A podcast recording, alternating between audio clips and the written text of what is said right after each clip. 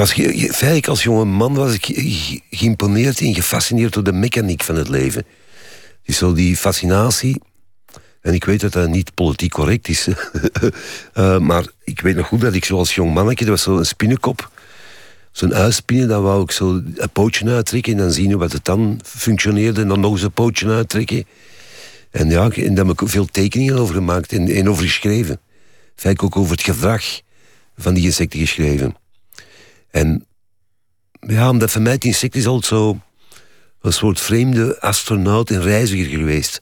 We reizen naar de maan en de Venus, maar we le- leven tussen uh, een wereld van insecten waar we feitelijk weinig van af weten. Ja, terwijl de, de insecten ja. waren hier op aarde langer dan wij mensen als soort. Ja, zullen moet, hier ook langer zijn dan wij mensen ja, als je soort. Moet, insecten zijn feitelijk een soort radars van het uh, menselijk bestaan. Een soort geheugen van het menselijk bestaan. En, en letterlijk ook, als je zelf doodgaat, dan, dan zullen de insecten daar lekker van eten, schijnt. Sommige, sommige insecten, ja. Zo is dat, ja. Ik vind het grappig dat je zegt, uh, het is politiek niet correct om, om een, uh, een, een poot uit een insect uh, te trekken en te kijken wat er gebeurt. Ja. En er zijn vast ook wel mensen die daar soort van gechoqueerd van raken. Terwijl in de zomer half Nederland met een vliegenmepper of, of ergere middelen in de weer is om, om muggen dood te meppen. Ja, voilà. Juist daarom. Dus, dus, dus ja, dan moet dit ook kunnen, vind ik. Ja, maar tegenwoordig moet je oppassen. Ja. Je hebt al van die extreme dierenorganisaties. Als je iets zegt over dieren, dan moet je al oppassen tegenwoordig. Ja, dat, um. dat, zullen we die kwestie meteen aansnijden? Dan hebben we hem gehad. Zullen we dat doen? Over, over vorig jaar het, uh, het incident met, met, uh, met de katten. Ja. Ja, ik, we hebben een fragment. Dat, uh, um, dat, dan is, meteen het, de, ja, is de kwestie meteen helemaal duidelijk. Jan Fabre slaapt niet gerust meer. Hij voelt zich onveilig sinds hij in het Antwerpse stadhuis katten in de lucht liet gooien voor de kunst. Hij kreeg heel wat kritiek over zich heen en zegt zelfs fysiek te zijn aangevallen door zeven mannen tijdens het joggen in Parkspoor Noord. De politie wil dat hij daar nu een verklaring over aflegt. We vernemen via de media uh, dat, dat de heer Fabre zou zijn aangevallen, dat hij moeten rennen heeft voor zijn leven. Dus dat zijn ernstige feiten. Uh, tot nu toe is hem dan niet meer naar de politie gestapt. We proberen met hem contact te krijgen, een beetje de omgekeerde wereld wel. Uh, maar we hopen dan toch van hem uh, een verklaring te kunnen noteren, zodanig dat we ernst van de feiten kunnen inschatten, dat we een onderzoek kunnen opzetten. En een risicoanalyse kunnen maken van wat de eventuele volgende stappen zijn. Ondertussen houdt de politie wel een oogje in het zeil. Dat blijkt ook als deze mannen op hem toelopen. Ze worden bestuurlijk aangehouden en de politie stelt een P V op. Jan Fabre zelf wil niet meer reageren op de feiten omdat hij zo erg aangeslagen is. Dit, dit was eigenlijk wel uit de hand gelopen, denk ik. Ja... Zeker en vast. Wat er gebeurd was, is, uh, ik had ooit een performance gedaan in negentien eenentachtig. Geïnspireerd op de beroemde foto's van de Alsman van Salvador Dali. Uh, waar je die katten door doet vliegen, uh, dat water, die stoelen. En ik had als jongeman er een performance over gedaan als een soort hommage en een vertesteer. En die was een Franse filmregisseur, uh, Pierre Kuilenbouf, die een film kan draaien over al mijn solo performances in België. En we hadden dat officieel aangevraagd aan het stadhuis in Antwerpen. En um, we hebben die performance feitelijk gereenact. En er is één katje, uh, feitelijk, ik moet ook eerlijk zijn, verkeerd neergekomen en heeft zijn pootje verstuikt. Maar daar waren wel, laten we zeggen, uh, specialisten bij van katten, uh, dokters waren erbij. En iemand van, um, uh, laten we zeggen, de nieuwe rechtse partij in Vlaanderen heeft dat gefilmd op hun mobielfoon. En heeft dat naar de buitenwereld gestuurd. En dat is een ongelooflijke etsen geworden. En natuurlijk, je weet het, zag er ook, het zag er ook schokkend uit, moet ik zeggen. Je zag katten vliegen en, en, en, en, en, en mouwen en, en krijsen en, en neerkomen. Hmm. Ja, het, het, zag, zeggen, het zag er niet vriendelijk uit. Nou, nu moet ik zeggen, ja, maar die katjes werden goed opgevangen. Er stonden allemaal mensen met lakens en zo. Ik bedoel, eronder. En de meeste katten komen op hun poten terecht. Hè. Dat is het bedoel, gezegde ook. Ja. ja. Tuurlijk. Maar ik, ik vond het ook wel erg dat er een katje in zijn poot had uh, verstuikt. Uh, maar dan moet ik zeggen, ik heb de film uh, overlaatst gezien in de Franse première in Parijs. En, uh, en dat zijn vertraagde beelden. Dan zie je die katjes vliegen, dat is ontzettend poëtisch. En dat was een soort vergelijk met een soort de gratie en de elegantie van vertesteren dansen. En uh, het idee van de kat van negen levens en zo. Dus in principe, ik ben een heel grote dierenliefhebber. En dus ik vond het ook eerder dat er een katje een beetje kwets was. Maar Als je denkt, hoeveel dieren worden niet gebruikt in films, lang speelfilms. Ja, en, en, en nog het erger. Was niet, het was, en ik moet u zeggen, het was niet de opzet om die dieren te kwetsen, hè. Uh, en, het het grappige is, net als met, met de insecten, dat de mensen die met een, met een uh, vliegenmepper de muggen doodslaan, vinden het schokkend als je een pootje uittrekt van een spin. En mm. waarschijnlijk zijn de mensen die het hardst geprotesteerd hebben tegen dit uh, kattenleed, dezelfde avond nog gewoon spare ribs gaan eten. Ja, waarschijnlijk wel.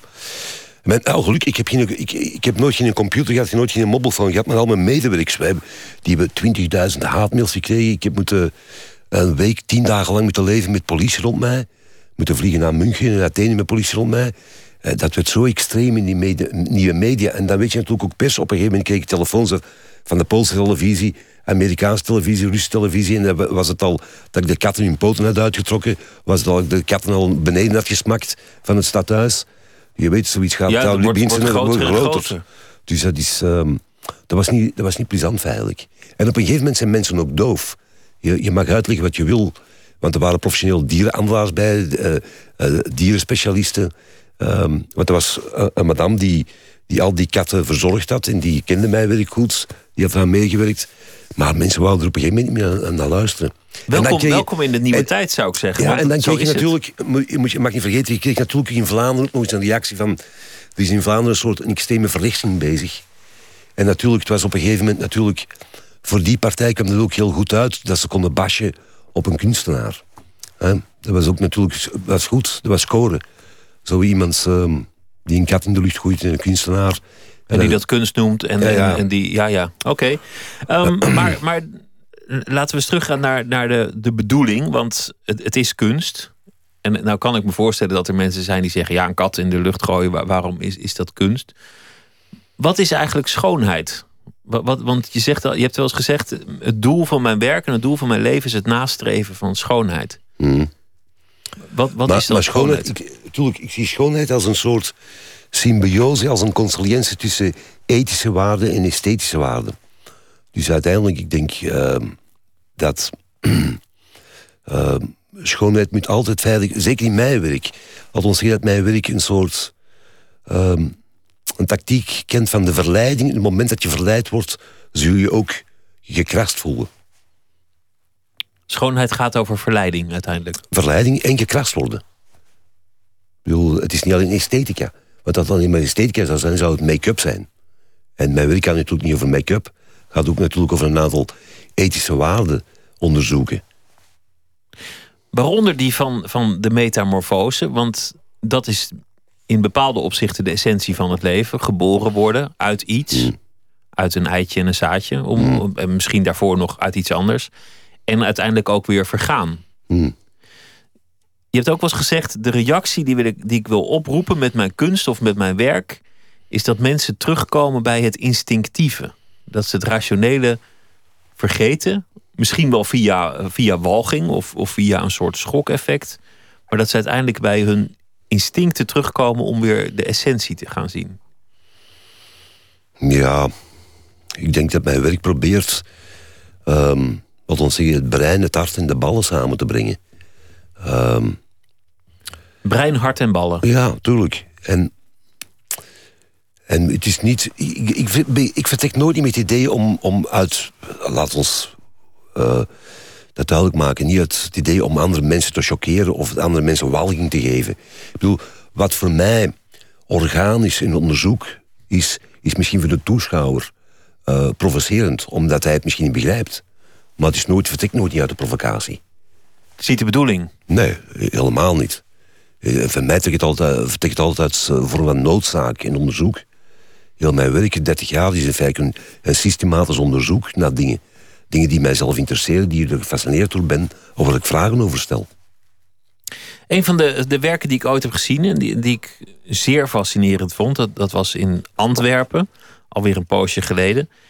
Uien in condooms opgehangen. En, en een ui, ja, die wil natuurlijk uitkomen. Daar mm. komt zo'n zo'n streng en zo'n spriet en, mm. en vocht en het gaat stinken. Mm. Maar dat condoom, dat belemmerde dat. Mm. En, en wat ik er zo aardig aan vond, was dat dat natuurlijk in essentie ook de functie van een condoom is.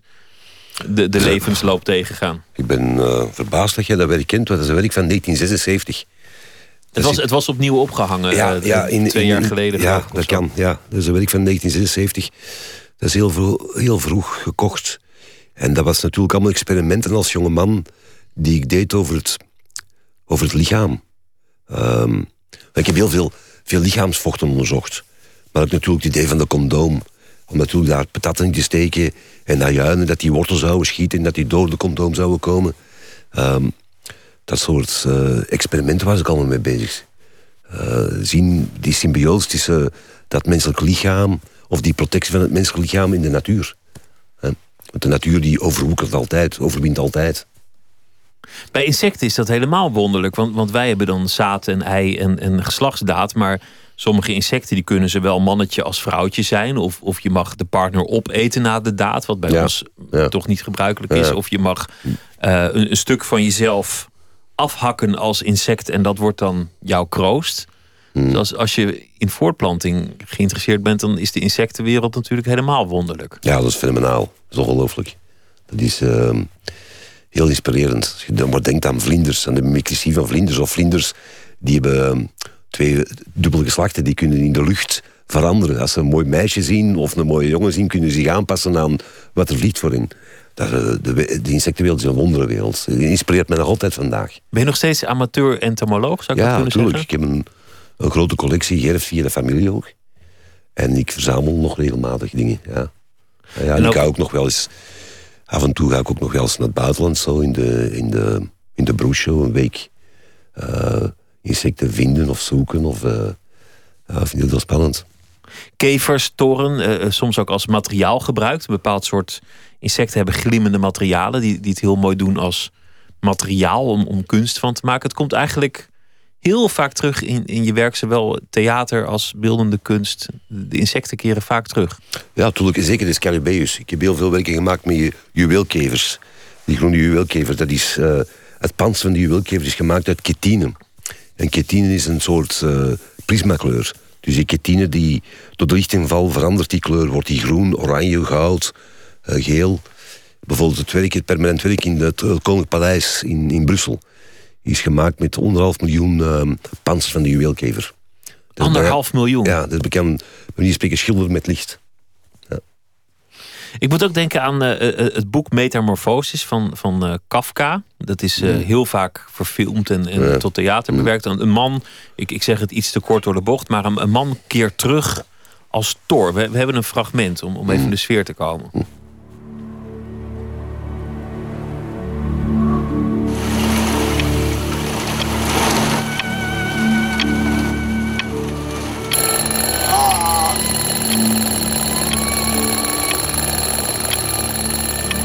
Gregor? Gregor? Gregor, are you unwell? Gregor! Good morning, sir. Gregor, your supervisor is here. I have come to inquire after Mister Samsa. Ah, uh, Mister Samsa Junior, that is, of course. Did you hear him speak? That was an animal's voice. Greta, get a doctor, quick! Yeah.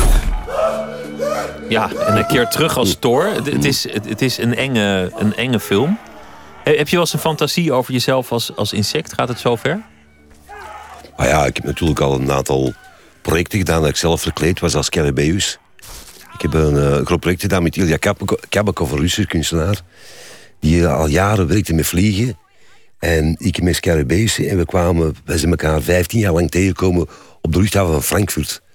En op een gegeven moment hebben we... op een gegeven moment een film geproduceerd en tentoonstelling gemaakt waar ik als vlieg, eh, waar ik als Scarabeus gekleed was en hij als vlieg. En dan hebben we gesproken over de filosofische dimensies en de sociale dimensies en politieke dimensies van wat de vlieg betekent in onze maatschappij, wat de Scarabeus betekent. Dus ja, ja, ik heb me al een paar keer verkleed als, uh, als Scarabeus. Ja. Insecten is een, is een fascinatie, maar een grotere fascinatie is uh, leven en dood. Geboorte en, en sterven, mm. vergaan en, en, en, en conceptie en, en dat soort dingen. Het is eigenlijk wonderlijk, omdat dit het vroege werk is... Hè, dat nu in Twente wordt getoond. Mm. Daar, daar zit vast ook een soort reflectie bij... van het passeren van de tijd. Inmiddels vijfendertig jaar mm. verder. Of ja, wat zeg ik het goed? Ja, zoiets. Ja, zoiets zal het zijn. Misschien, misschien nog wel, nog wel meer. En met ongelofelijke energie, want... het, het is werkelijk... Het, het houdt gewoon niet op hoeveel je doet. Het, het gaat maar door, de, de creativiteit. Of zie je zelf toch nog wel fases en, en mindere periodes in je werk? Ja, zolang dat ik het graag doe. Ik vind dat als kunstenaar toch... Voor mij is het heel belangrijk er plezier aan te beleven, genot aan hebben. Weet je, je kunt ook zoals kunstenaar zo heel strategisch op een gegeven moment... Um, want je weet, de markt marcheert op vraag en aanbod. Je kunt ook zo zeggen van... Er is ook een nieuw soort stijl gekomen de laatste tien jaar bij veel kunstenaars van... Uh, hoeveel werk je produceert per jaar? Ah, maar vier schilderijen. He, want dat is beter voor de markt natuurlijk. Maar ik ben allemaal iemand geweest die gewoon graag creëert. Graag dingen maakt. Uh, ook andere mensen graag dingen laat maken en creëren. Dus uh, ik doe het nogal veel graag. Dat is misschien mijn zwakte. Dus ik heb nog zoveel projecten liggen en, en die, die ik aan het uitvoeren ben. Uh, ik vind het allemaal spannend. Uh, ik, doe het al, ja, ik kan het alleen maar zeggen, ik heb er genot aan. Ik vind het nog spannend om te doen. Dus, uh, en als ik nog maar aan mijn grootvader denk... Oh, oh, oh, oh, de beste werken van Jan Fabre heeft hij geschreven dat hij eenentachtig jaar was. Ik heb altijd zo'n fantasie dat ik mijn beste werk nog moet maken. En dat ik altijd het idee heb dat ik zo tachtig of negentig jaar zal zijn... dat ik dan zo het juiste tekening misschien kan maken... of het juiste tekstje kan schrijven. Nog steeds, soms... nog steeds aan het reiken naar, naar, naar het hogere. Ja, tu- tuurlijk. Je moet soms... Je moet soms volgens mij oceanen over, overzwemmen om, om, om nog dichter bij jezelf te geraken. Dus ja, dus altijd die, die, die drang om dingen te onderzoeken, te maken, te creëren. Ik vind dat ook spannend. Je begon eigenlijk als, als een jeugddelinquent. De, de nacht hadden we het over, helemaal aan het begin. De, de nacht is natuurlijk tijd van de, de creatieven, maar ook, ook van de inbrekers. Daarom is de, de, de nacht voor veel mensen ook, ook iets engs. Maar, maar jij begon, jij begon als, als, als een kleine boef. En, en er is een soort keerpunt geweest dat je dacht... Nee, nee dit, dit heb... wordt niet mijn leven. Ik ga, ik ga de kunst in. Ik ga naar de academie. Ja, uh, ik heb in de jaren tachtig een, een performance gedaan... die tamelijk historisch geworden is. En die heette... Oh, kept me, kept me out of jail. En dat is ook zo gebeurd met mij. Ik ben groot gekomen in de zeehoek, in van de... laten we zeggen, de ruigste buurten uit Antwerpen. En... Uh, Ja, ik speelde op straat, voetbalde op straat... en dan begin ik met vriendjes van alles kattenkwaad uit te spoken. En als ik, dan zat ik al op de academie, als ik zo'n jaar of zestien was... en wij hadden geen geld thuis. En dan moest ik af en toe... Ja, ging ik af en toe inbreken. Um, in, in de winkels waar ik materiaal kon stelen voor mijn school. Um, ik heb ze moeten overleven af en toe. Maar ik vond het ook wel spannend om in te breken. Er was ook altijd een soort... Op de straat in de nacht was ook altijd een soort erecode. Een soort realiteit. Een nooit elkaar verraden. En ik heb er veel van geleerd. En hoe, hoe uh, deed je dat dan? Inbreken? Echt met, met, met een breekijzer? Of, of was, je, was je er handig mee? Ja, ik had allerlei verschu- verschillende technieken. Ik had, zelfs, ik had zelfs een kleine gang gemaakt. Zo. Ik had de bende van Cartouche opgericht. Geïnspireerd op een oude Franse film. Maar ik, ik heb altijd gestolen om te kunnen creëren feitelijk. En dat ging over papier, fotopapier, camera's, uh, filmcamera's. Um, ook in huizen, dat ik, ik neem alleen spullen mee die ik kon gebruiken in installaties. Of in sculpturen die ik aan het maken was. Nu, um, oh, gelukkig is het allemaal vervallen. vervallen. Maar het is eigenlijk, eigenlijk jatten in, in dienst van de kunst. Dus uiteindelijk, uiteindelijk voor, voor het goede doel, zou je ja, kunnen zeggen. Ja, natuurlijk. Wat doen goede kunstenaars? Goede kunstenaars zijn altijd grote dieven. Ook in, ook in symbolische zin. Ik bedoel, je kunt alleen uh, goede kunst maken dat je... Echte avant-garde is rooted, rooted in tradition. Hè? Ik bedoel, je moet ook als kunstenaar goed de geschiedenis kennen... en goed een goede dief kunnen zijn... om goede avant-garde kunst te kunnen maken. Ook in die betekenis. Maar ik vind het ook wel geestig uh, omdat dat een, een boef is uh, gevreesd. Is, is ook ongeliefd. Jij hebt met, met je kunst eigenlijk beide uitersten bereikt. Namelijk uh, gigantisch mooie prijzen en, en onderscheidingen... en reizen over de wereld en applaus. En aan de andere kant ook die, die boze menigte... die je letterlijk in het park achterna rent.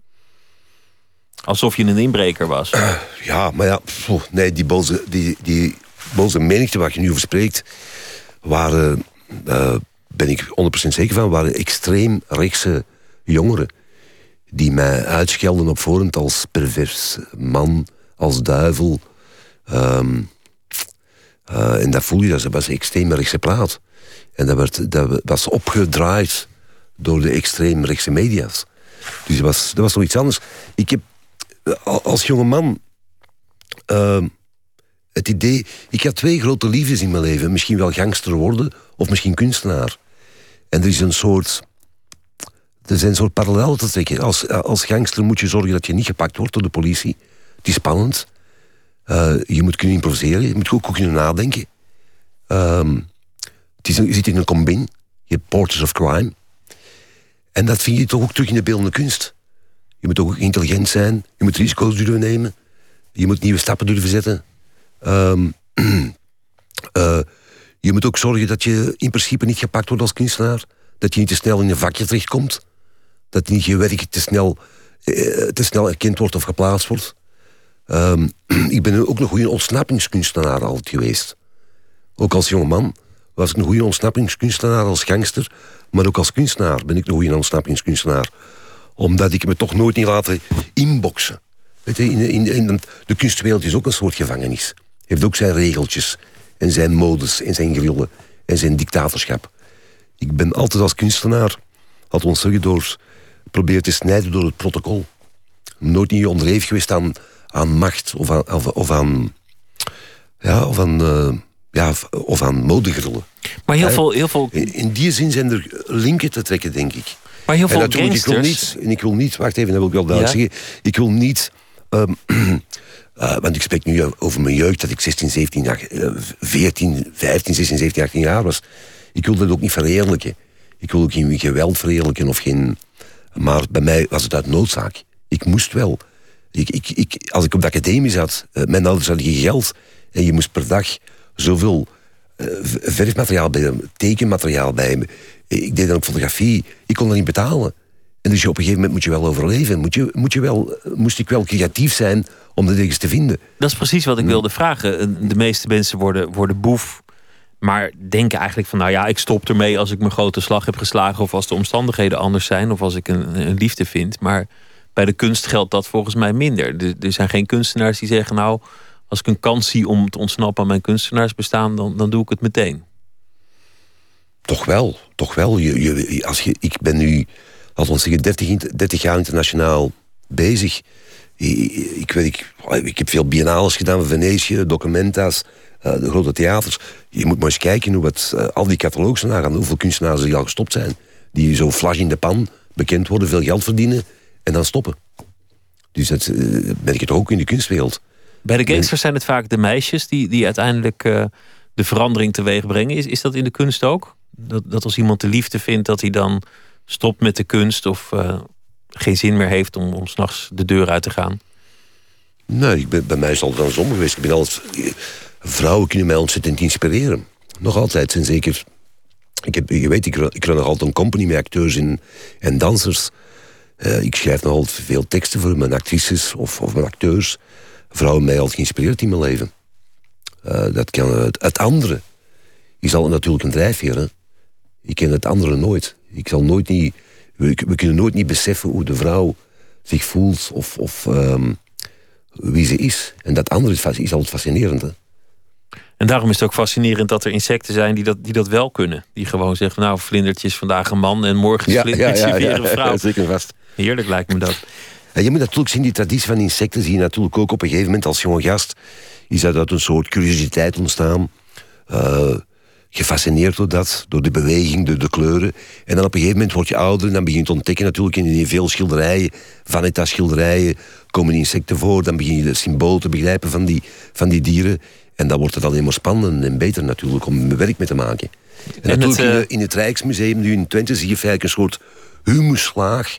Daar zie je veel tekeningen en kleine sculpturen die je feitelijk bij manier spreken uh, de essentie is van mijn kunstenaarschap, waar tien, vijftien, twintig jaar later, waar je andere installaties zie uitgroeien of, of sculpturen. Waar of alles mee begonnen is. Ja. Vanaf morgen te zien in het Rijksmuseum in Twente. Jan Fabre, dank dat u te gast wilde zijn. Ja. En uh, veel succes met de opening uh, morgen.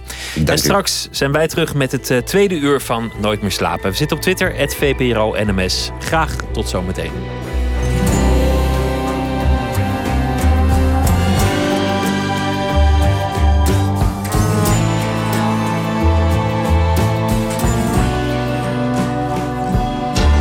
Op Radio één, het nieuws van alle kanten.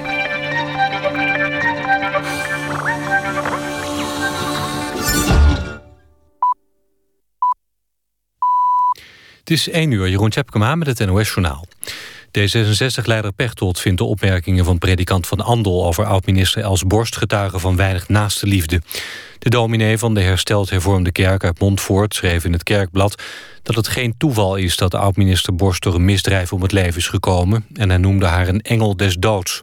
Hij refereerde daarbij aan de euthanasiewet die onder het ministerschap van Borst werd aangenomen. In het tv-programma Pauw en Witteman zei Pechtold dat de dominee hiermee eigenlijk zegt dat de moord op Els Borst gelegitimeerd was. En nodigde de dominee uit zijn eigen uitspraken zondag tijdens de dienst vanaf de kansel toe te lichten. Het landelijk bestuur van de hersteld hervormde kerk had eerder op de dag al afstand genomen van de uitlatingen van de predikant. Een rechtbank in Parijs heeft een Rwandees veroordeeld tot vijfentwintig jaar cel voor zijn rol bij de genocide in Rwanda in negentien vierennegentig. De vierenvijftigjarige Pascal Simbikangwa stond terecht voor medeplichtigheid aan de volkerenmoord, waarbij zo'n achthonderdduizend Tutsis en gematigde Hutus werden vermoord. Simbikangwa was een soldaat die volgens de aanklagers uiteindelijk promoveerde tot een topman binnen de Rwandese inlichtingendienst. Het proces tegen Simbikangwa is het eerste in een serie. In totaal zullen zo'n twintig Rwandezen in Frankrijk terechtstaan. Simbikangwa ontkent dat hij zich schuldig heeft gemaakt aan genocide. Hij zegt dat hij het slachtoffer is geworden van een heksenjacht door de nu regerende Tutsis in Rwanda. In Ermelo is in een brandend chalet een dode man gevonden. De politie onderzoekt of de man door de brand op het leven is gekomen of dat hij al eerder dood was. Het lichaam van de man werd afgelopen avond tijdens het blussen door de brandweer gevonden. Over de identiteit van de man kan de politie nog niet zeggen. Het weer. Vannacht is het bewolkt en kan er wat regen vallen. De temperatuur daalt naar vijf tot acht graden. Overdag blijft het bewolkt en is het zo goed als droog. In de avonduren gaat het vanuit het noordwesten licht regenen. Het is 's middags acht tot elf graden. Dit was het N O S-journaal. Radio één. V P R O. Nooit meer slapen.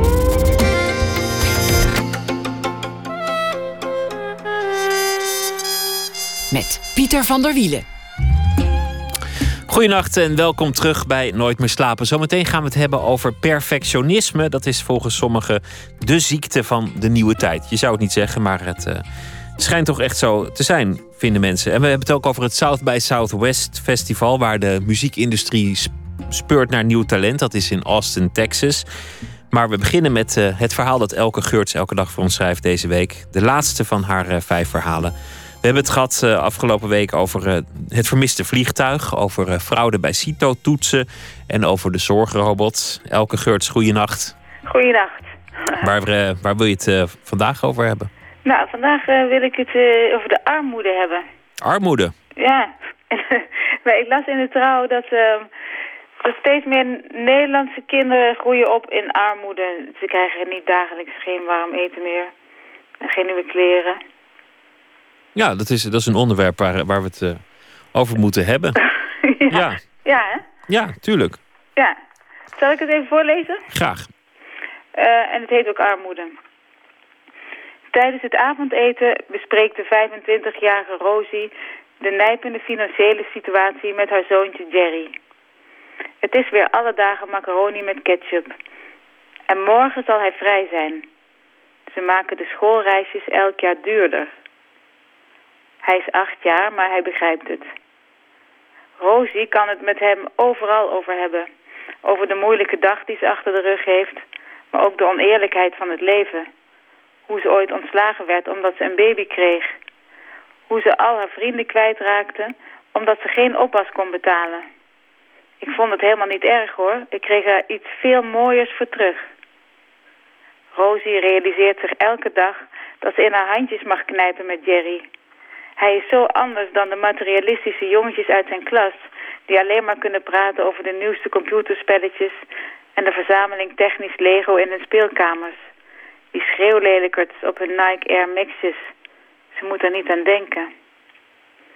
Jerry is juist een jongen die zich overal mee kan vermaken. Hij geeft niets om spullen. Macaroni met ketchup eet hij met smaak. Na de maaltijd barst Rosie in tranen uit, omdat ze voor zich ziet hoe de schoolbus morgen zonder haar zoon zal vertrekken.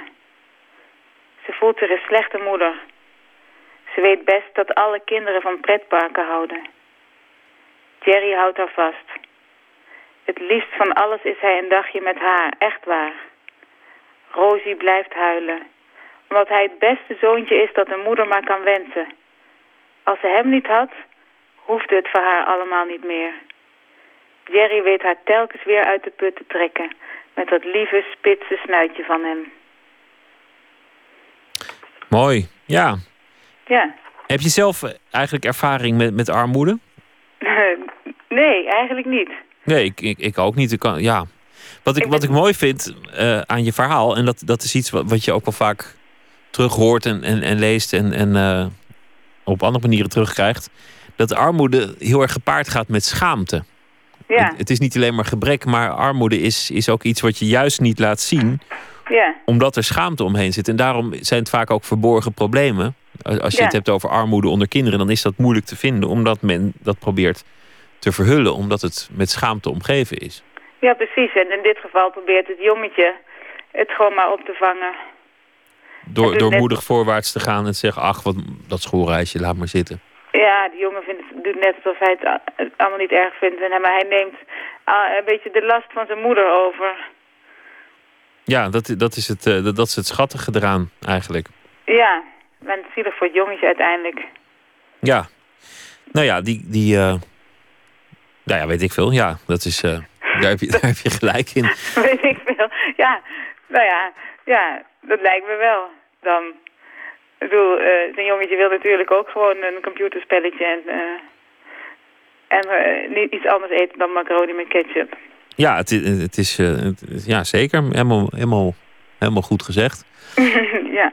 Um, dank voor dit verhaal. Dank voor uh, ja. alle verhalen deze week. Het, het waren er uh, vijf. Je hebt, ja. uh, je hebt daar heel veel verschillende kwesties uh, te berde gebracht. Dat ja. was, uh, was leuk om, uh, om met je te praten. En uh, ja, het is, ja. Uh, het is gelukt. Dank je wel. Ja, ik vond het ook heel leuk. En, graag, uh, graag tot de volgende keer. Ik noem nog even um, je, de roman De Weg naar Zee. Die uh, ja. is te koop via de betere boekwinkel. Dank ja. je wel, Elke Geurts. En een, Als het over perfe- perfectionisme gaat, dan ja. moet je dat boek wel lezen misschien. Maar dat terzijde. Als het over perfectionisme gaat, qua voorbereiding van mijn, van mijn werk bedoel je? Of gewoon... nou, ik, ik, las, ik hoorde net dat je het over perfectionisme ging hebben. You know? Ja, straks. Ja. Ah, daar gaat het boek ook over, bedoel je? Ja, dat, bedoel, dat als je daar, ja, precies. Dan kan je dat lezen. Nou, iedereen, de luisteraar, ik bedoel niet dat jij het moet lezen. Maar... oh, ik dacht dat je bedoelde zeggen, jee, van de wielen bereid je een keer voor. Heb je dat boek nou nog steeds niet gelezen? Nee, nee, nee, dat bedoelde ik niet. Nee, oké. Okay. Okay, nou. Dankjewel, Elke Geurts. En een, ja. uh, en een hele goede nacht. Dag. Dag.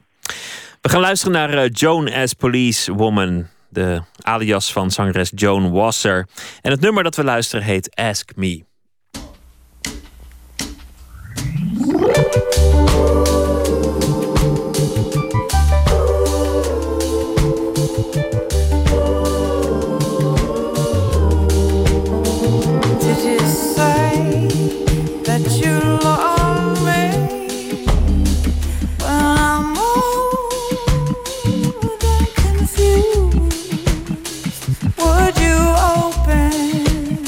And up the window and let the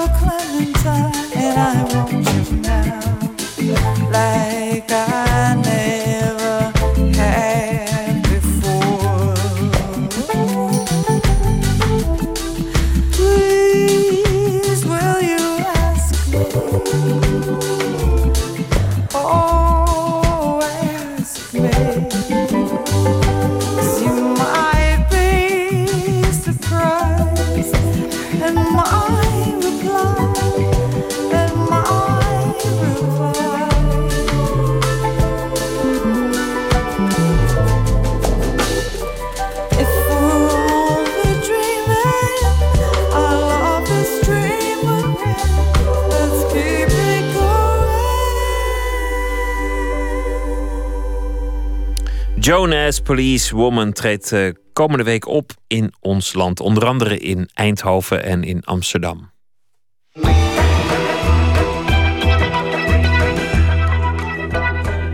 U luistert naar de V P R O op Radio één, het programma Nooit meer slapen. Schrijver Jan van Mersbergen brak een paar jaar geleden door met de carnavalsroman Naar de overkant van de nacht. Momenteel wordt hij zelfs verfilmd. Zijn nieuwe boek, De laatste ontsnapping, gaat over twee vrienden die veel tijd doorbrengen op de Zeedijk. Een uh, levendige straat vlakbij het Centraal Station in Amsterdam. Verslaggever Tjitske Mussen liep met Jan van Mersbergen van de ene kant naar de andere kant, naar het Stamcafé.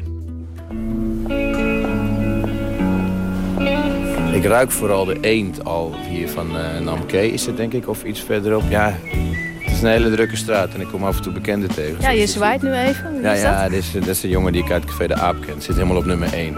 Een goede vriend van me is daar uh, de barman en daar kom ik veel. En dat is eigenlijk, uh, ik kwam daar zo vaak en ik heb zoveel mensen leren kennen en ik vond de buurt heel leuk. Vooral s'nachts. En dat je, ik dacht, daar moet ik wel een keer met schrijven iets mee doen. En het paste goed bij dit boek, dus ik heb dat samengevoegd. Nu zijn we overdag op de Zeedijk, dus het is toch wel wat anders. Ik heb echt een, meer de nachtcontouren opgezocht dan... dan... Ja, hoe ziet het er s'nachts uit dan? S'nachts vervormt alles. Het is heel raar. Het heeft niet zozeer met drinken te maken, maar, maar wel met dat, je, dat, dat de mensen schimmig zijn. En, en, en ook opeens heel open en heel vriendelijk. En dat, uh, het leeft s'nachts eigenlijk meer dan overdag. Overdag is het meer een handelstraatje. Er zijn veel winkeltjes, er zijn restaurantjes. S'avonds wordt hier, je kunt overal heel goed eten.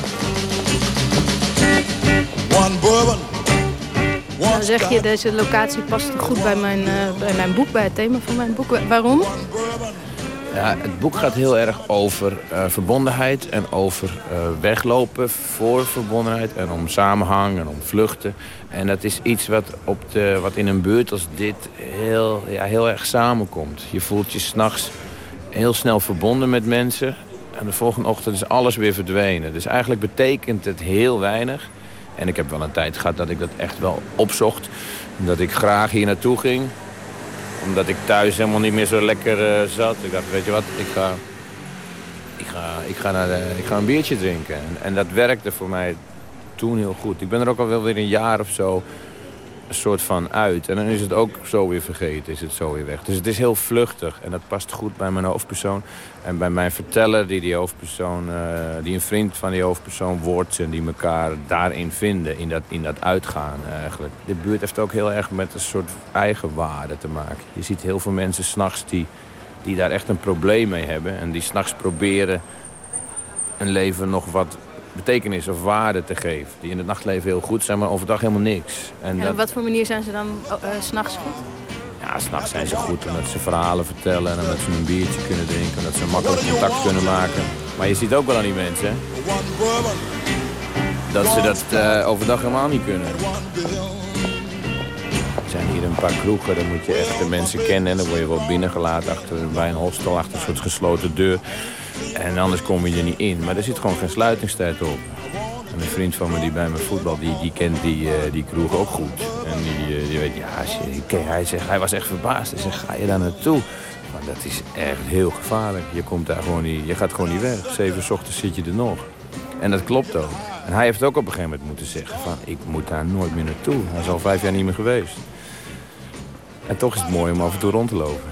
Ik ben nu heel blij dat ik daar wel wat uitgestapt ben.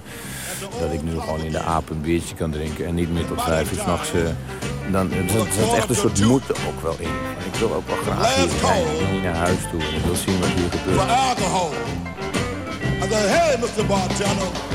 Want dat vluchten wat jij nu doet, wat jij dan deed uh, af en toe hier naartoe s'nachts. Um, daarin zit een overeenkomst met uh, een van de hoofdpersonen in jouw boek. Hè. Daar, uh, het boek gaat over twee mannen. Iwan, die ooit gevlucht is uit uh, voormalig Joegoslavië. En hier is gaan, uh, uh, gaan werken op de Zeedijk als uh, ontsnappingskunstenaar. En hij hoort op een dag uh, dat hij een zoon heeft, een tienjarige zoon. En via die zoon komt hij ook in contact met uh, de verteller.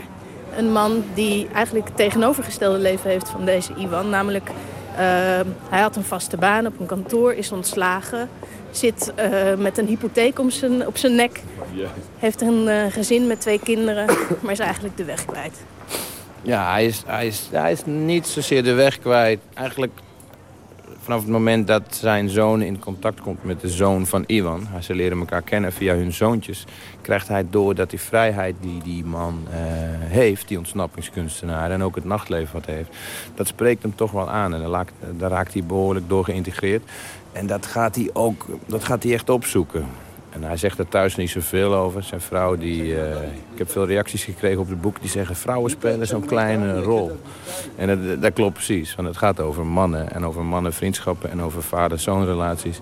Dus vrouwen die heb ik bewust uh, heel erg aan de kant gedrukt. Dus een vrouw die is al lang blij dat hij, dat de verteller... een uh, een bezigheid heeft. Men ziet het bijna als een soort hobby of zo. Eén uh, gaat puzzels maken of met treintjes spelen... En haar man die gaat uit en die komt de volgende dag wel weer terug. Die komt wel weer bij haar in bed liggen. Daar worden, wij, daar worden eigenlijk geen vragen over gesteld. Dan zou het ook een heel ander boek worden. Dan zou het een boek gaan over die relatie. En daar gaat het niet over. Nee, het gaat echt, het is inderdaad echt een mannenportret, hè? Ja. Ik heb, uh, ik heb twee maanden bij de barman, uh, mijn vriend Jan van Café de Aap... heb ik twee maanden in huis gewoond toen ik bij mijn gezin wegging. Ik zat nogal behoorlijk slechte tijd... En ik belde hem op, vlak na Oud en Nieuw. En ik zeg, Jan, het gaat niet zo lekker. Hij zegt, nou, uh, ik ben in de Aap, kom maar uh, een kopje koffie halen. Dan uh, vertel je maar rustig. Dus ik kom daar binnen en hij ziet al aan mij. Ik ken hem al vijftien jaar. Hij ziet aan mij, dat is niet goed. Dus hij gooit zijn sleutels op de bar. Hij zegt, nou, je kan wel bij mij slapen. En als er dan iemand is die voor je zorgt, dat is heel fijn. En dat kun je niet verzinnen. Je kunt er ook niet op rekenen op zo'n moment. En dat, dat is iets wat ook in het boek, uh, wat ook, wat ook in het boek zit. Wat tussen mannen heel makkelijk kan ontstaan.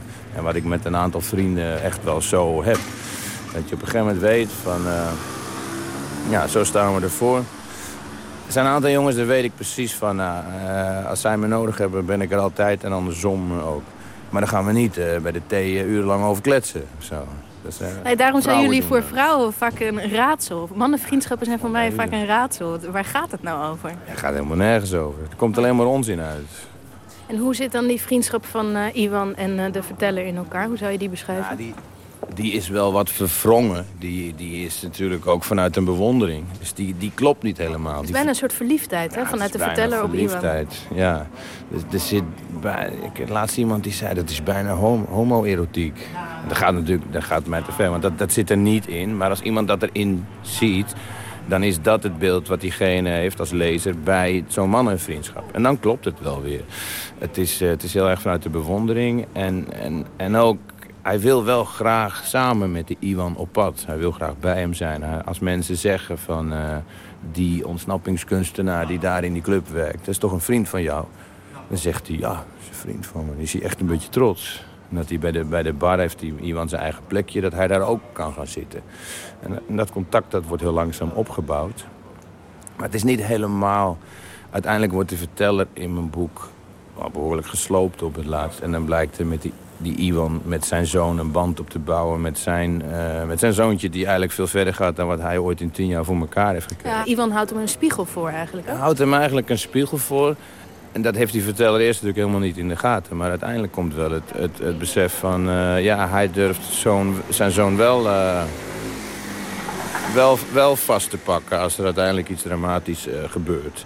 Dus ze zijn, en dan ziet hij wel, die, die, die vader en die zoon... die zijn echt heel dicht bij elkaar. En dat, is, uh, dat wou ik graag als beeld gebruiken. En daarom is die verteller ook belangrijk geworden. Want eerst was het allemaal, Iwan vertelde het eerst allemaal zelf, het boek. In, in, in, één, in één perspectief, in de ik-vorm. En dat klopte niet. Dus ik had iemand nodig om wat afstand te nemen, die ook, dat je die spiegel krijgt. Dat is voor het maken van het boek een heel belangrijke keus geweest. Maar ook om, om, omdat diegene die het vertelt, daar kunnen heel veel mensen zich mee identificeren. En met een uh, ex-Joegoslaaf die ondergevlucht is voor de dienstplicht, die hier optreedt, op, daar weet niemand iets van. Daar kijkt iedereen een beetje tegen op. Dus net zoiets als acteur in een film of zo. Of, of uh, misschien een schrijver ook wel. Maar nu zeg je, ja, de meeste mensen kunnen zich wel identificeren met de verteller. Uh, toch, wat hij beschrijft, die moeizame relatie met zijn zoon. Uh, zo'n moeizame vader-zoon relatie. Ik heb het idee dat daar toch ook nog wel een taboe op rust. Dat daar niet heel veel over wordt gesproken. Ja, dat denk ik ook wel, ja. Er wordt weinig over gesproken. Ik, uh, ik, ja, ik heb toen ik met mijn ex, toen wij uit elkaar gingen, toen, toen uh, heeft zij ook wel tegen me gezegd: ja, maar jij bent altijd alleen maar aan het werk. Je bent altijd alleen maar met, met jezelf bezig. Terwijl ik, ik heb dat in de speeltuin ook wel eens verteld. Ik haalde altijd de kinderen uit school, of ik bracht ze. Dat zijn vijf keer in de week wegbrengen en vijf keer ophalen. Dus van die tien keer was ik zeker zes, zeven of acht keer in de week was ik bij die school. Die mensen die zeiden: je bent hier iedere dag. En dan ben ik natuurlijk schrijver, dus ik kan mijn eigen tijd indelen. En, en de meeste vaders van school die je kent, die, die, die zijn daar nooit bij. Want die moeten al lang op kantoor zitten en die zijn om zes uur 's avonds nog niet thuis.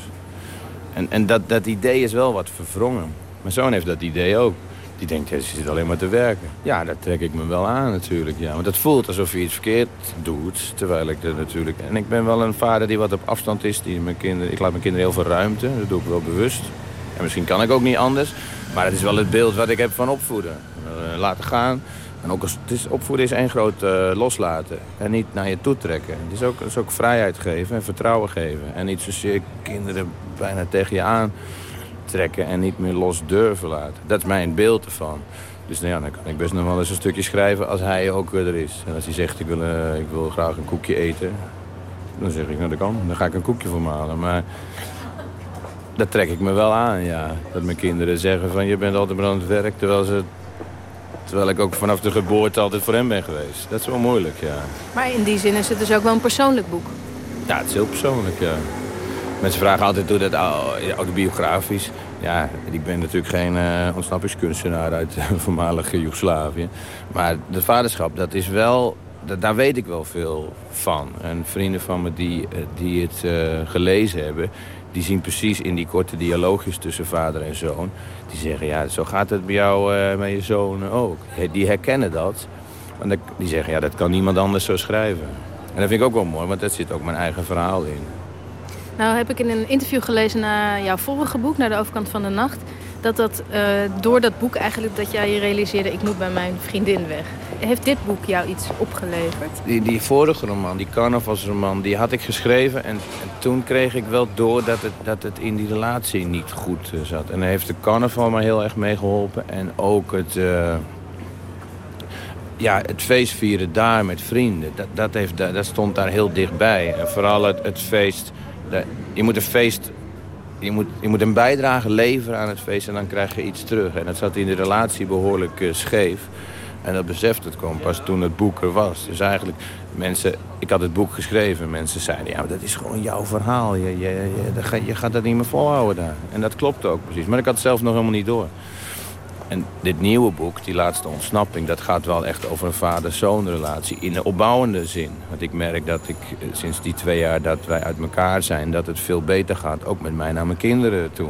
Maar heeft het boekje een inzicht opgeleverd in die vader-zoon relatie bijvoorbeeld? Ja, toch wel, ja. Ik, ik weet niet precies wat, dat is altijd moeilijk. Maar het heeft wel een gevoel opgeleverd dat die verbondenheid sterk is. En dat ik, het is heel gek om er altijd voor je kinderen te zijn... terwijl helemaal niet precies te weten wat dat is. Of zo. Dat is een heel raar ding. En dat is vaderschap ook wel. Van, uh, ja, je, je doet er heel veel voor, voor je kinderen. En soms dan krijg je gewoon ook iets heel hards terug. En dan denk je, waarom ben ik hier eigenlijk zo bezig? Ik kan ook iets anders doen. Da- daar speelt het altijd wel tussen. Ja.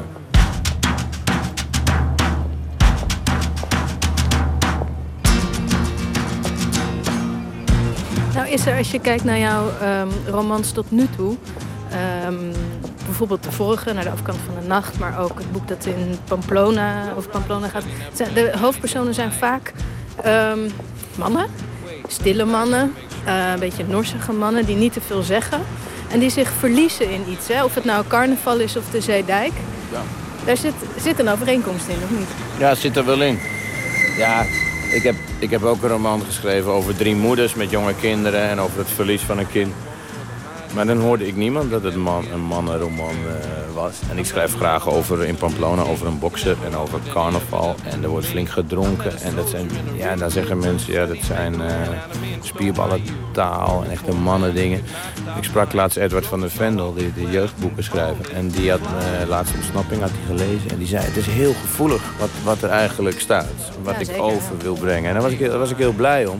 Ik wil daar niet voor wegkruipen. Ik wil niet... Uh, Omdat, het, omdat we nou eenmaal in een, in een geëmancipeerde tijd uh, zitten, daar uh, dat minder uh, maken. niet wil. We hebben de keuze om het als hoofdpersoon te nemen, ja, een aantal keer achter elkaar. Ja, dat gaat ook wel vanzelf. Ja.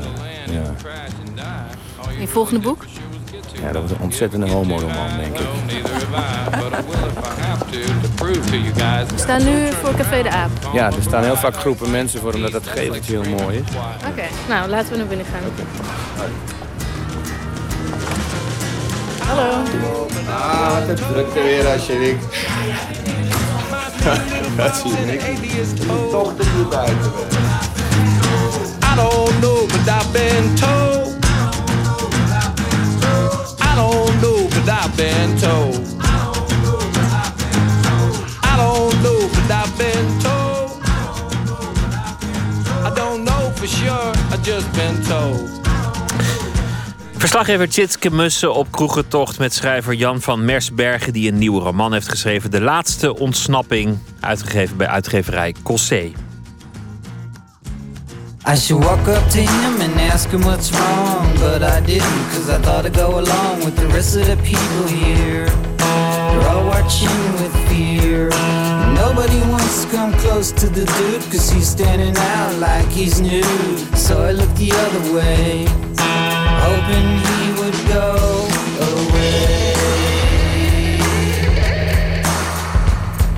So I took off and left it alone, and I hoped that someone would throw him a bone to keep him occupied, not ready to fight his fight. Sometimes you may think yourself a coward, sometimes you may spend too many hours of being a true hero, a man of steel with an arching bow.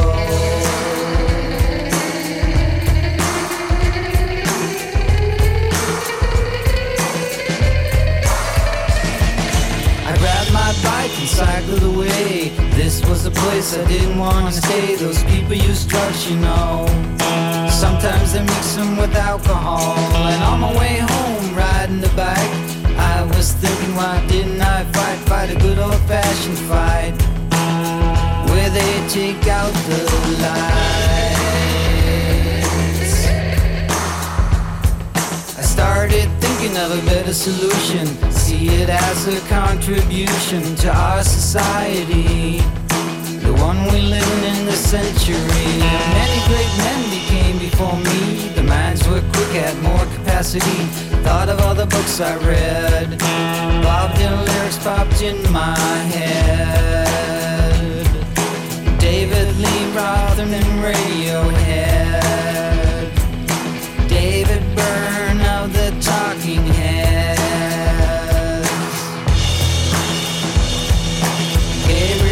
Garcia Marquez.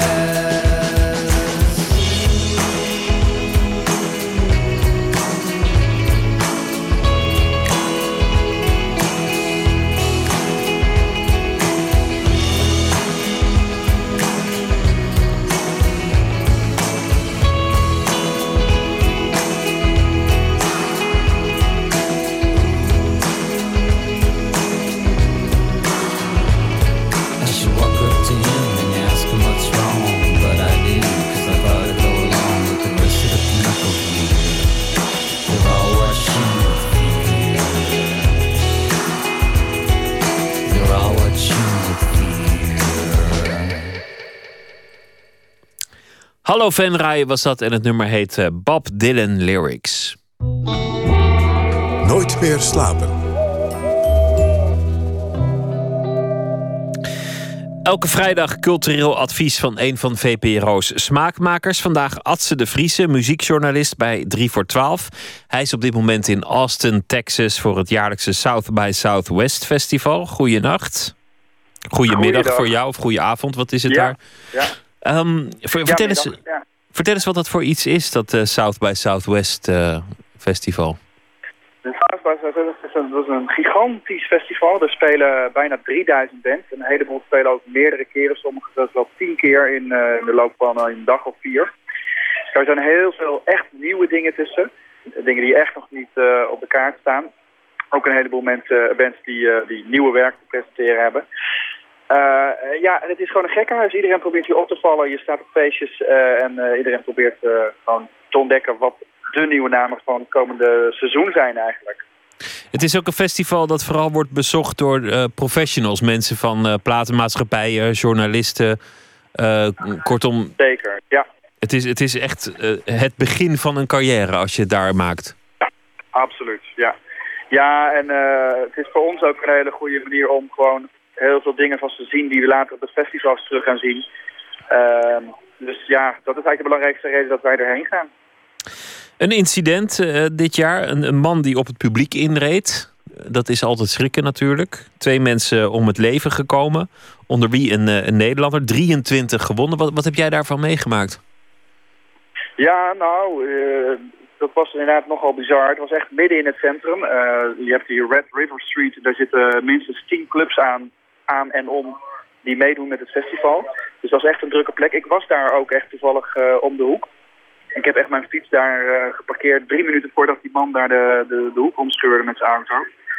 Dus dat is toch wel, uh, ja, dat is toch wel heel bizar. En ik liep op een gegeven moment naar buiten, uh, want ik hoorde dat er wat aan de hand was.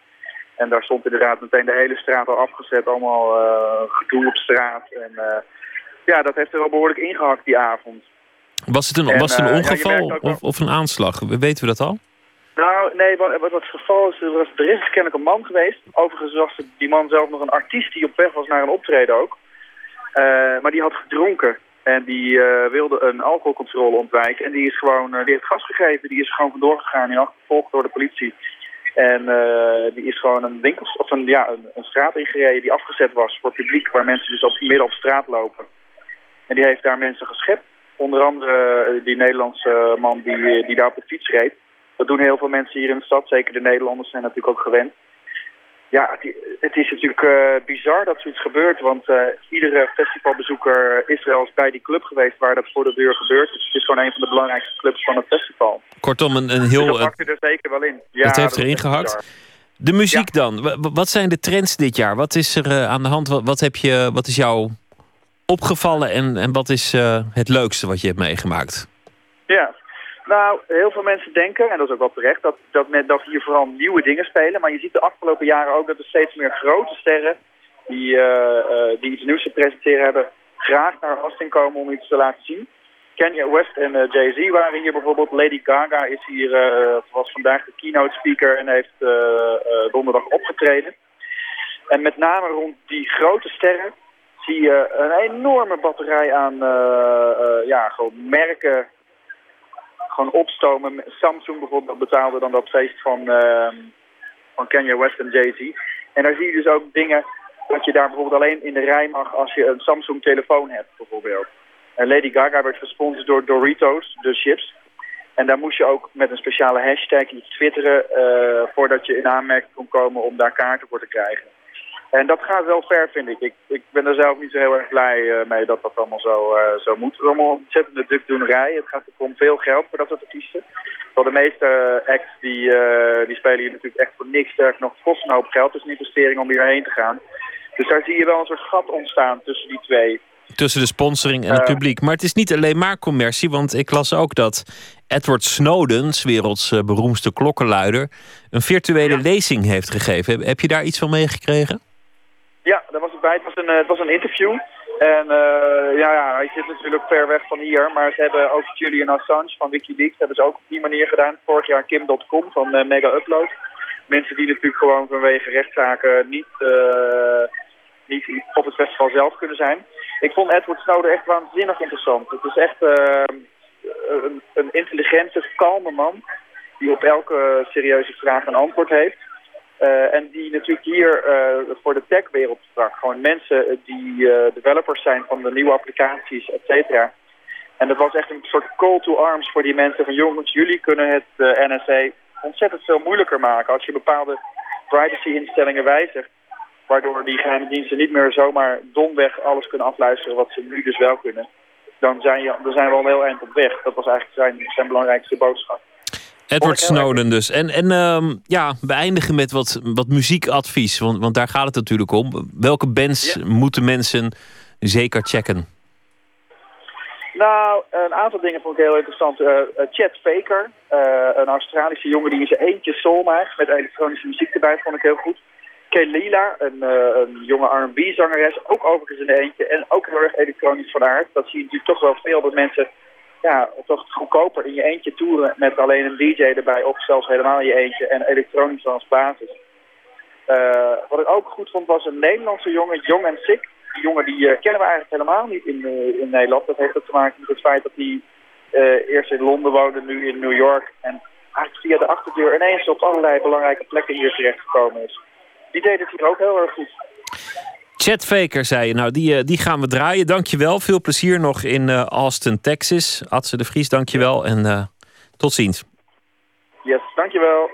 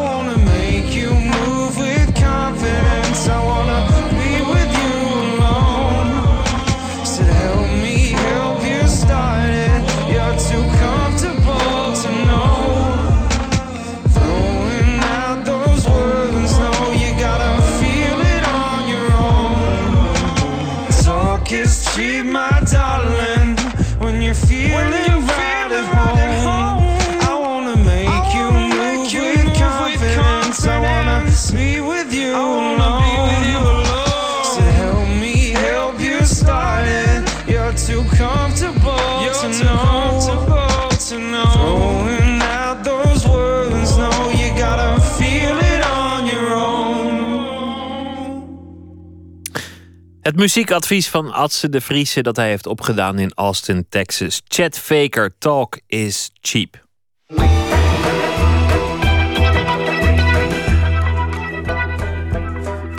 U luistert naar de V P R O, Nooit meer slapen. Eerder deze week discussieerden we in dit programma over een artikel in Vrij Nederland van Jamal Uriachi, schrijver, getiteld Vrouwen legt de lat eens wat hoger. Uriachi vond namelijk dat vrouwelijke auteurs in Nederland gebukt gaan onder wat hij noemt een part-time mentaliteit. Volgens verslaggever Anton de Goede is dat wel het laatste waar je aan denkt bij lezing van het debuut van de nu twintigjarige schrijfster Anne van den Dol. Kern van de problematiek in dat net verschenen boek is namelijk dat er een gevaar op de loer ligt voor de nu opgroeiende twintigers. En dat gevaar heet perfectionisme. De titel van de roman is Achterland en Anton de Goede zocht de schrijfster op.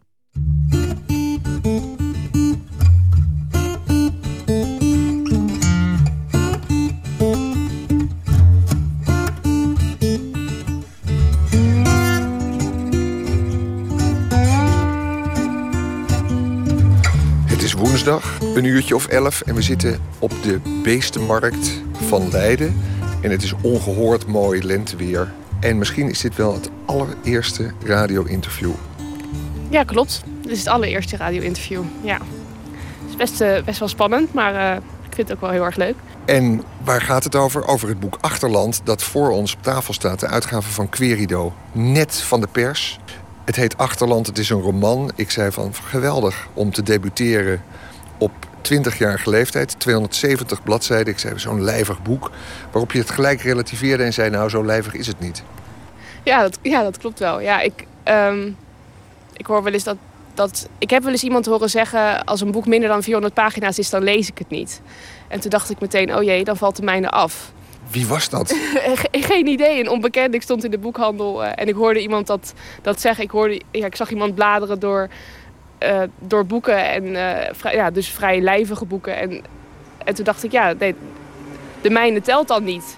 En um, er staat ook uh, uh, soms uh, op, op internet bij de uitgaven staat ook van literaire uh, roman, comma, novelle. Um, en dat, waarschijnlijk staat dat er heel vaak uh, bij, ook als het vierhonderd pagina's was geweest. Uh, maar dan denk ik toch altijd van, oh, misschien zien sommige mensen het dus wel als een uh, novelle. Hoewel dat ook een, een ontzettend uh, mooi iets is. Maar ik, ik zie het zelf niet als een novelle, maar als een uh, roman. Maar ergens is dat misschien toch de angst om het, dat het niet voor vol aangezien wordt of zo. Laten we eerst zeggen dat we in Leiden zijn neergestreken omdat jij uit de buurt van Leiden komt. Je studeert in Leiden. Je bent uit negentien drieënnegentig, studeert film- en literatuurwetenschap. Je won al nog jonger uh, allerlei uh, poëzieprijzen. Schreef columns voor het Leids Dagblad. En in tweeduizend dertien won je de Volkskrant Schrijfwedstrijd. Dit boek, Achterland, is nu voor het eerst een boek in boekvorm. Waar gaat het boek over? Um, het boek gaat over een uh, dochter met een heel erg perfectionistische, misschien zelfs wel neurotische moeder. Zij komen elkaar uh, na jaren, of na een jaar ongeveer, komen zij elkaar tegen weer in de supermarkt. Ze hebben elkaar heel lang niet gezien. En het verhaal vertelt uh, hoe zij elkaar zijn kwijtgeraakt en hoe zij elkaar dus uiteindelijk weer tegenkomen.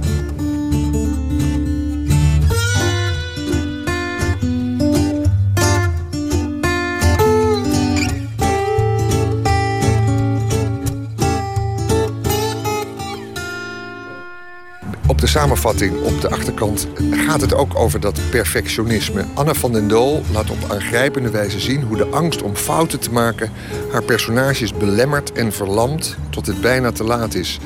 Daar bleef mijn oog bij haken. Wij hebben bij de V P R O ook natuurlijk jongere collega's die, die, die, die, die niet veel ouder zijn dan jij. En met een van hen had ik het er onlangs over.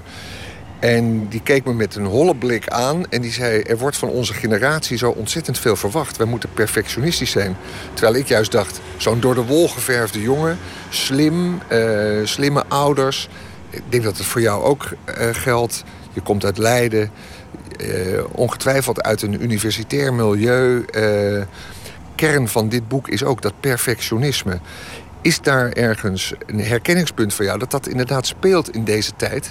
Ja, dat is echt. Uh, dat onderwerp spreekt me ook heel erg aan. Dat is ook wel iets wat ik, um, wat ik er ook een beetje uh, in heb willen, willen stoppen, die boodschap. Ik zelf merk dat ook, ook wel heel erg. Ik weet natuurlijk, ik kan niet zeggen hoe, ik, hoe het was geweest als ik was opgegroeid in een andere tijd. Um, maar toen ik uh, met mijn uh, agent langs de uitgever, uitgeverijen ging uh, om nou, dit boek uh, proberen uitgegeven te krijgen, toen zei mijn agent tegen een van de redacteuren dat hij het zo bijzonder vond um, dat dit boek inderdaad echt iets zegt over, over de generatie nou ja, twintig, vijfentwintig van nu. Uh, hij zelf is dertig en hij zei, ja, ik als dertiger heb een heel andere studententijd gehad. Ik, uh, alles kon en, uh, en, en, en je deed je dingen. Je kon, je kon, als je wilde kon je, kon je twee, drie, vier jaar langer studeren.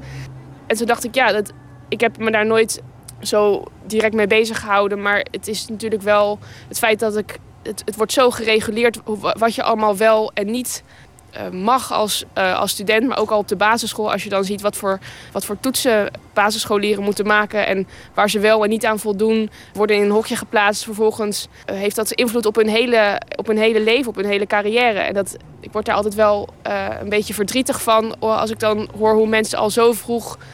Uh, moeten laten zien wat ze kunnen. Het is, het is heel erg prestatiegericht. En ik merk bij mezelf ook wel dat...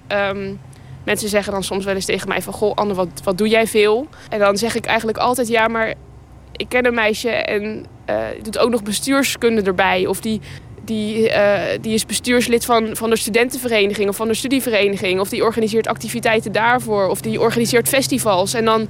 En zeggen ze, ja, maar jij, jouw cijfers zijn goed. En dan denk ik, ja, maar uiteindelijk hoor je altijd dat uh, de nevenactiviteiten belangrijker zijn. Er is, er is altijd, dat is het probleem ook een beetje, dat, we, um, dat ik het gevoel heb dat mijn generatie een heleboel dingen tegelijk moet zijn. We moeten en uh, laten zien dat we, dat we wereldwijd zijn, dat we gereisd hebben, maar tegelijkertijd veroorzaakt dat een gat in ons cv, wat we dus niet echt kunnen motiveren. Ja, we waren in China en uh, wat betekent dat dan? Wat hebben we daar geleerd? We moeten laten zien dat we, um, dat we hoge cijfers hebben gehaald voor onze bacheloropleiding, anders komen we onze masteropleiding niet binnen.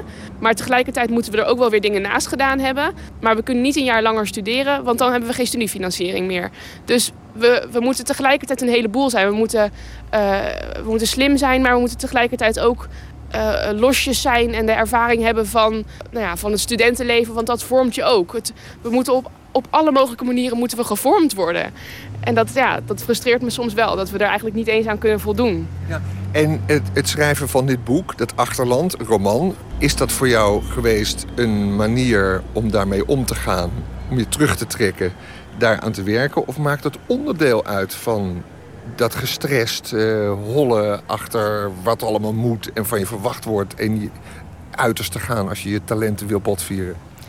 Ik, ik denk dat het twee, twee dingen zijn. Ergens is het gewoon een, een ontzettend diepe wens van mij geweest. Altijd al heb ik schrijven altijd al fantastisch gevonden. Is het een, een hobby van mij die me ontzettend veel plezier geeft. Maar tegelijkertijd besef ik ook wel dat ik door op mijn twintigste te debuteren... dat ik... dat ik andere mensen ook wel weer laat zien, het kan altijd nog jonger. En ik merk het zelf ook, als ik, als ik recensies lees in de krant... dan kijk ik altijd hoe oud mensen zijn. En als er iemand bij zit die jonger is dan ik, dan doet dat me pijn. En zo leggen we de lat continu eigenhandig steeds hoger voor elkaar. Totdat het op een gegeven moment niet meer kan. Ik merk het zelf ook, als, ik, als mensen dan zeggen, oh, boek gaaf. Dan zeggen ze, ja, ik had ook een meisje in de klas die was... Uh, was zestien. Ja, zestien was ze. En, en dat, dat steekt me dan wel. Kijk,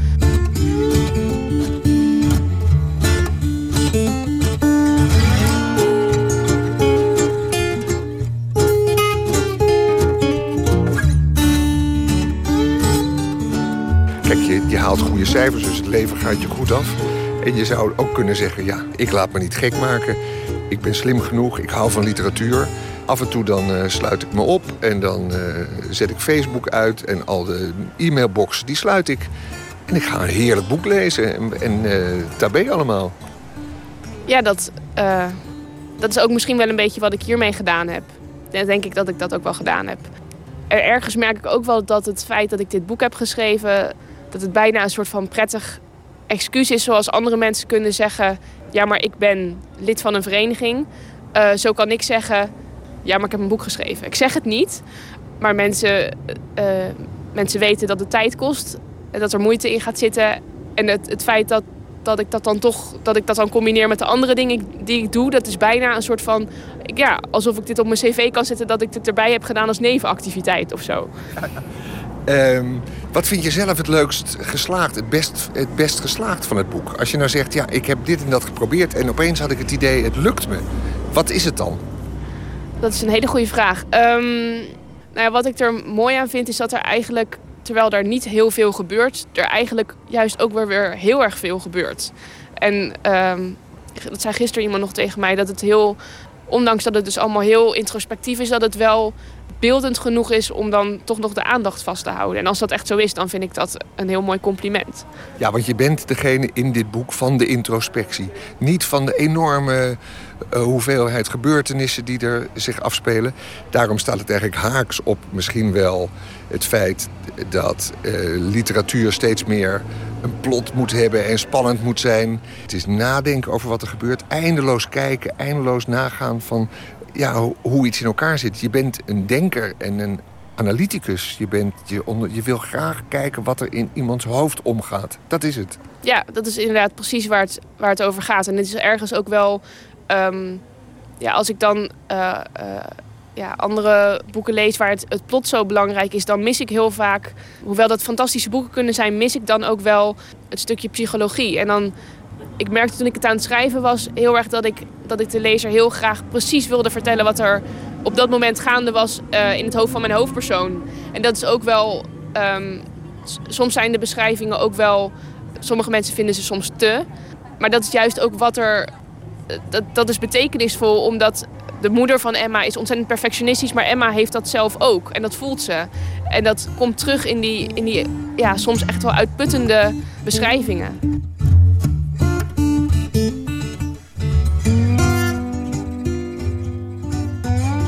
Fijnere dagen zag ik haar soms in de rand van mijn blik naar me kijken met een twinkeling in haar ogen die me deed denken aan de beschrijvingen in romans van ouders die trots zijn op hun kinderen. Dan was het alsof ze me even optilde, als drijfhout dat uitstijgt boven de golven. Het was onwerkelijk, de suggestie dat ik had voldaan aan alle regels die in haar monarchie golden. Had ik werkelijk het huis precies zo achtergelaten als zij me had gevraagd? Had ik de juiste gordijnen dichtgedaan en opengelaten? Geen kruimels op de keukentafel laten liggen na mijn ontbijt. Geen lampen vergeten uit te doen. In mij streden ongeloof en ongenaakbaarheid om voorrang. Als dromme mensen die met gespeeld fatsoen ellebogen in elkaar zijduwen. Om zich als eerste door de poortjes van een pas geopend museum te kunnen manoeuvreren. Maar voordat ik die momenten met beide handen kon grijpen en tegen me aan kon drukken. Kon koesteren als een onverwacht cadeau. Vlogen ze alweer door mijn vingers en werden ze door de lucht verdund. Haar blik van bewondering duurde korter dan de sluitertijd van mijn geheugen. In een flits schoot ze weer terug in haar rol. Klakkeloos sloot ze zich weer aan bij de mensen die zijn opgebouwd uit bakstenen van kritiek. Alsof die zachte glans in haar ogen van enkele seconden daarvoor er nooit geweest was. Ze merkte op dat ik te veel water in de glazen had gedaan. Dat de gordijnen verder dicht moesten. Dat de tuin er slonzig bij lag. Dat ze al de hele dag wachtte op een telefoontje van haar moeder. Maar dat die waarschijnlijk toch niet meer zou bellen. Zwijgend keek ik naar buiten. Als er ooit een dag zou komen dat ze geen kritiek op me had, zou dat het grootste compliment zijn dat ik ooit van haar zou krijgen.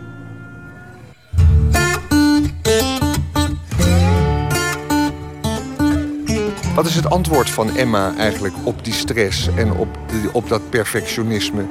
Hoe gaat zij daarmee om? Zij, zij kan dat volgens mij niet aan. Zij, um, uiteindelijk denk ik dat zij daar zelfs wel nou, bijna aan onderdoor gaat, zou ik zeggen. Ja. Zie je dat in je omgeving ook, eigenlijk ook? Dat mensen er gewoon, weet ik het, burn-outs van krijgen of, of labiel van worden? Ik heb wel um, vriendinnetjes die, als ik dan naar hun agenda's kijk, dat ik dan denk, meisje, doe rustig. Doe alsjeblieft rustig aan. Want ik, ja, dan maak ik me soms wel een klein beetje zorgen om die mensen. En ik merk het soms zelf ook wel dat ik uh, moeilijk de balans kun, kan vinden tussen... tussen gewoon maar rustig uh, alle dingen doen die er gedaan moeten worden en tegelijkertijd genieten van, uh, van mijn studententijd en ook gewoon ja, keihard aan het werk zijn. Soms wordt het te veel keihard aan het werk zijn. There is a crack in everything. That's how the light gets in. Leonard Cohen staat voor in het boek. Waarom staat dat er? Um, dat staat er omdat het, uh, dit, het wordt best va- vaak geciteerd en dan Dan moet ik altijd een beetje lachen, omdat het... Uh, aan de ene kant roepen mensen dit wel heel vaak. Maar tegelijkertijd is dit ook niet wat we van mensen verwachten. Wat we van mensen willen. We willen niet dat er een crack is. We willen graag dat het uh, gladgestreken is en perfect. Dat is wat het voor mij een beetje betekent. Mooi dat je er bent, Anne van den Doel. Het boek heet Achterland. We gaan volgen wat eruit komt. En uh, doe rustig aan. Dank je wel, dank je wel.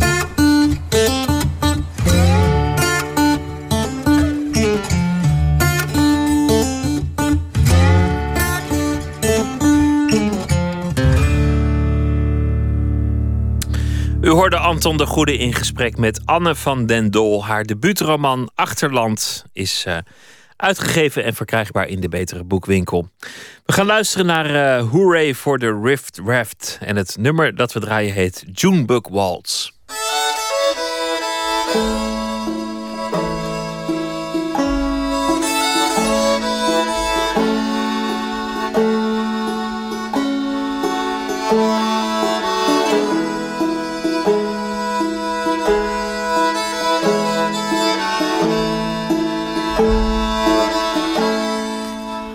My little darling, you must have come from the sea with all of those little fishes, pretty as can be. And oh, my little darling, you must have come from the ground with all of those little June bugs crawling all around.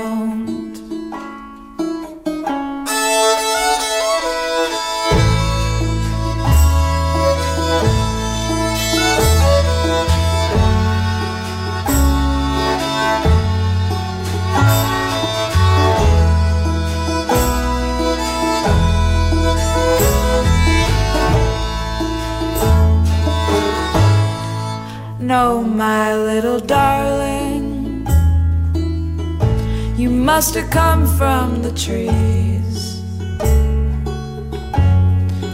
falling out of them branches, falling all over me. And no, my little darling, you won't be mine forever. You aren't made for me, you are made to be free.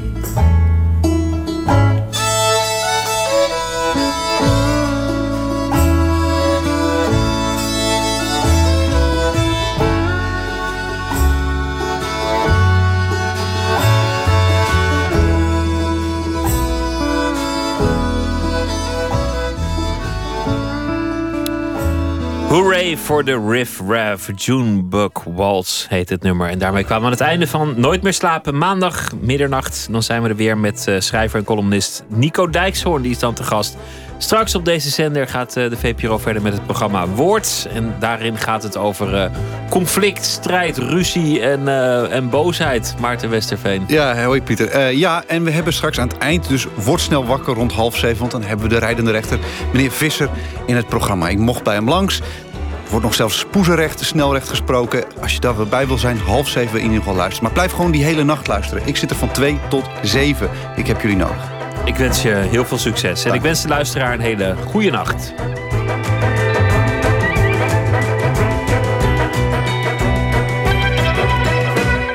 Op Radio één, het nieuws van alle kanten.